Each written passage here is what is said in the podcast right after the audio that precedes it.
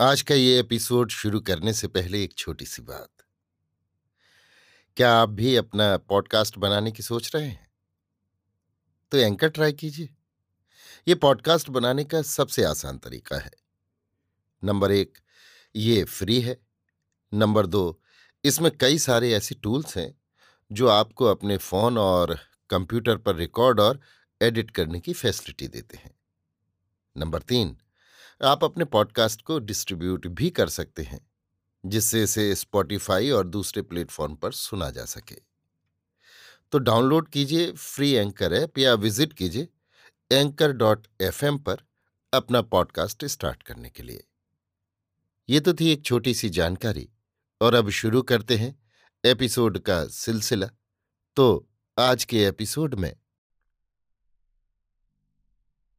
लीजिए सुनिए। रविन्द्रनाथ टैगोर के लिखे उपन्यास, चोखेर बाली के हिंदी अनुवाद, आँख की किरकिरी का भाग सत्रह, मेरी, यानी समीर गोस्वामी की आवाज़ में। बीच की इस गड़बड़ी को बिल्कुल पहुँच कर मिटा देने के लिए महेंद्र ने प्रस्ताव किया, अगले रविवार को दमदम की बगीचे में पिकनिक करने चला जाए। आशा अत्यंत उत्साहित हो उठी, किंतु विनोदनी किसी भी तरह राज़ी नहीं हुई।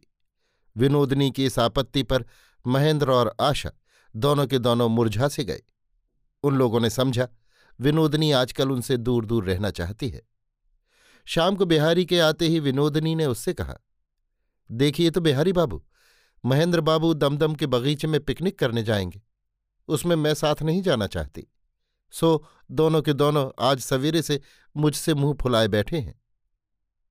बिहारी ने कहा मुँह फुलाना बेजा तो नहीं मालूम होता। आप नहीं जाएँगी तो इनकी पिकनिक में ऐसा कांड होगा जो दुश्मन के भी ना हो।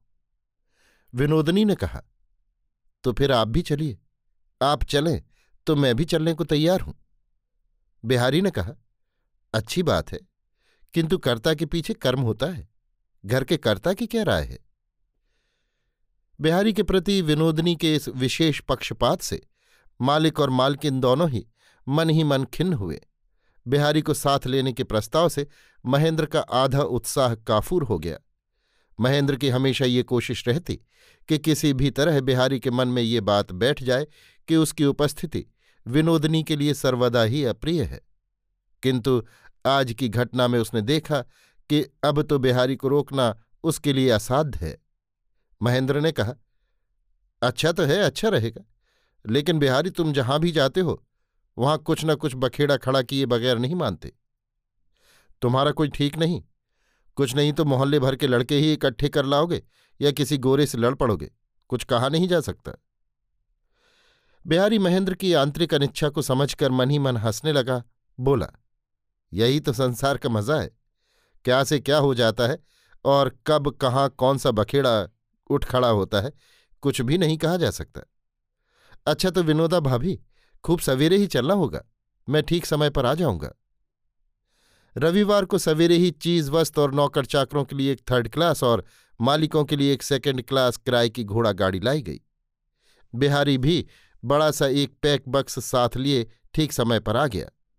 महेंद्र ने कहा, ये तुम क्या ले आए? सामान की गाड़ी में तो ये समाएगा नहीं।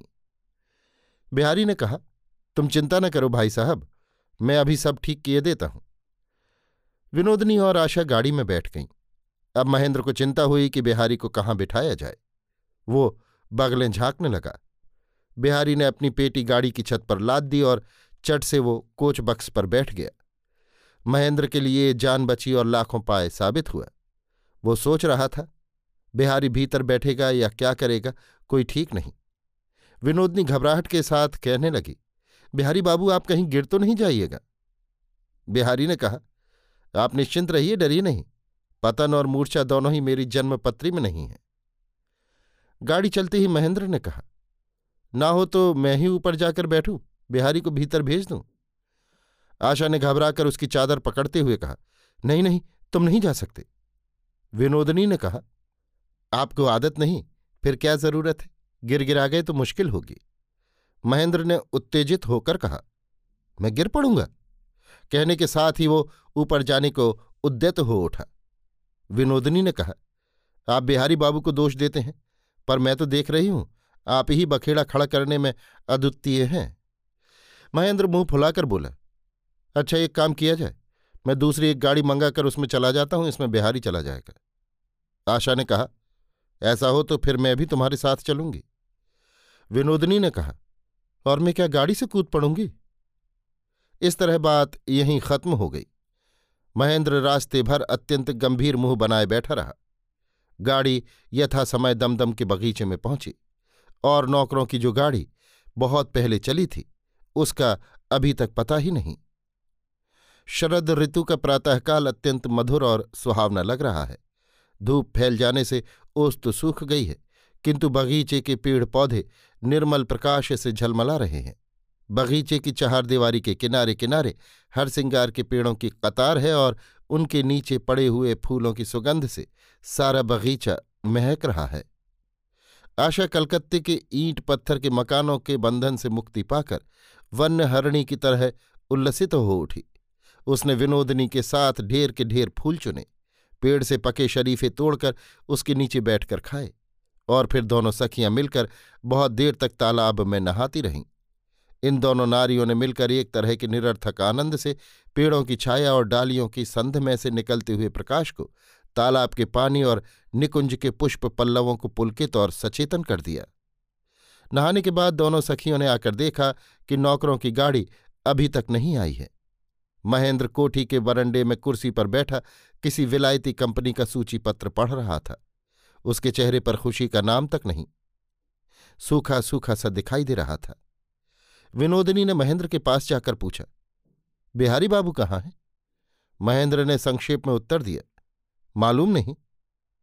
विनोदिनी ने कहा, चलिए उन्हें ढूंढ निकाला जाए. महेंद्र ने कहा, उसे कोई चुरा ले जाएगा, ऐसी कोई आशंका नहीं मालूम होती। बिना ढूंढे भी वो मिल जाएगा.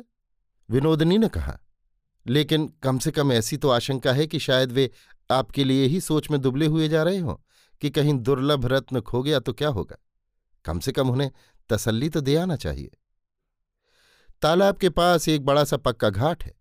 वहाँ बिहारी अपना पैक बक्स खोलकर स्टोव निकालकर उस पर पानी गर्म कर रहा था।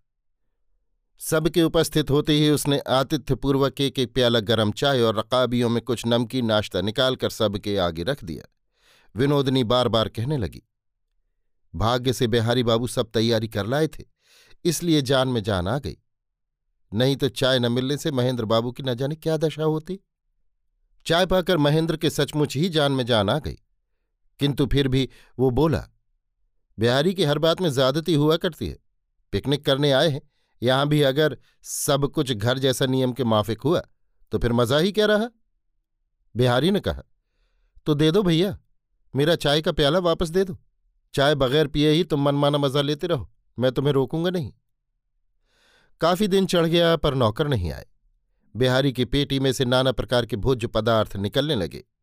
दाल, चावल, साग, तरकारी और छोटी छोटी शीशियों में पिसे हुए मसाले इत्यादि। विनोदनी आश्चर्य के साथ कहने लगी, बिहारी बाबू, आपने तो हम औरतों को भी मात कर दिया। घर में तो गृहिणी नहीं है। फिर ये सब आपने सीख कहाँ से लिया?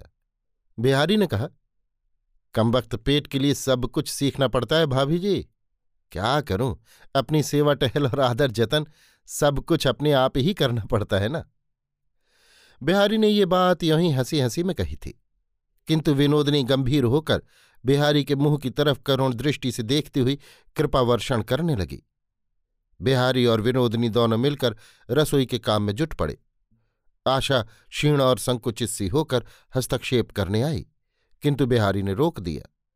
अपटु महेंद्र ने मदद करने की कोई कोशिश ही नहीं की। वो बरगद के तने से पीठ लगाए और पैर पर पैर रखे कांपते हुए पत्तों पर सूर्य किरणों का नाच देखने लगा। रसोई बन चुकने पर विनोदिनी ने कहा, महेंद्र बाबू, आप इस बरगद के पत्ते गिनकर पार नहीं पा सकते। अब जाइए, नहा आइए। इतने में नौकर चाकर भी सामान लेकर आ पहुँचे। उनकी गाड़ी रास्ते में टूट गई थी। आते आते दोपहर हो गया। खाने पीने के बाद बरगद के पेड़ के नीचे ताश खेलने का प्रस्ताव हुआ। पर महेंद्र ने कुछ ध्यान ही नहीं दिया और देखते देखते पेड़ की छाया के नीचे उसे नींद आ गई और सो गया।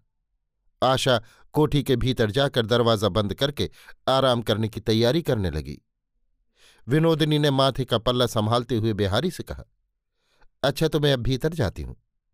बिहारी ने कहा, आप कहाँ जाएँगी? बैठिए जरा, गपशप कीजिए। क्षण क्षण में दोपहर की गर्म हवा तरु पल्लवों को मरमरित करने लगती है और क्षण क्षण में तालाब के उस पार, जामुन के पेड़ के घने पत्तों में से कोयल बोल बोल उठती है। विनोदनी अपने बचपन की बातें करने लगी। गाँव की बात माँ बाप की बात, बचपन की सहेलियों की बात। कहते कहते उसके माथे का पल्ला खिसक पड़ा। विनोदनी के चेहरे पर प्रखर यवन की जो एक दीप्ति सर्वदा ही बनी रहती थी। बाल्य स्मृति की छाया ने आकर आज उसे स्निग्ध कर दिया। उसकी आँखों में जिस कौतुक तीव्र कटाक्ष को देखकर तीक्ष्ण दृष्टि बिहारी के मन में अब तक नाना प्रकार के संशय उपस्थित हुआ करते थे। उन्हीं आँखों की उज्ज्वल कृष्ण ज्योति जब एक शांत, सजल रेखा में परिणत होकर मिलान हो आई, तब बिहारी को विनोदनी में मानो और ही कोई व्यक्तित्व दिखाई देने लगा। उसने देखा कि उस दीप्तिमंडल के केंद्र स्थल में एक कोमल हृदय अब भी सुधाधारा से सरस बना हुआ है। अपरितृप्त रस रंग कौतुक विलास की दहन ज्वाला अभी तक उसकी नारी प्रकृति को सुखा नहीं सकी है। विनोदनी मानो, सलज्ज सती स्त्री के रूप में अनन्य भक्ति के साथ पति की सेवा कर रही है। कल्याण परिपूर्ण जननी की तरह संतान को गोद में लिए हुए है। ये चित्र इसके पहले क्षण के लिए भी कभी बिहारी के मन में उदित नहीं हुआ। आज मानो रंगमंच का पट क्षण भर के लिए उठ गया और उसके भीतर का एक मंगल दृश्य उसकी आँखों के सामने प्रकट हो गया। बिहारी सोचने लगा, विनोदनी बाहर से विलासनी युवती ज़रूर है, किंतु उसके भीतर एक पूजा रता नारी निर्शन हो तपस्या कर रही है।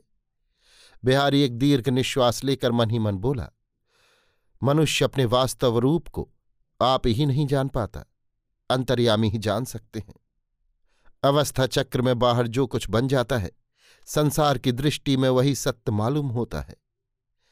बिहारी ने बात के सिलसिले को रुकने नहीं दिया।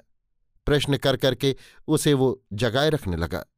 विनोदनी को अब तक कोई ऐसा आदमी नहीं मिला जो उसके मन की ये सब बातें इस तरह सुनता। खासकर किसी पुरुष के आगे उसने इस तरह आत्मविस्मृत होकर स्वाभाविक भाव से ये बातें नहीं कहीं।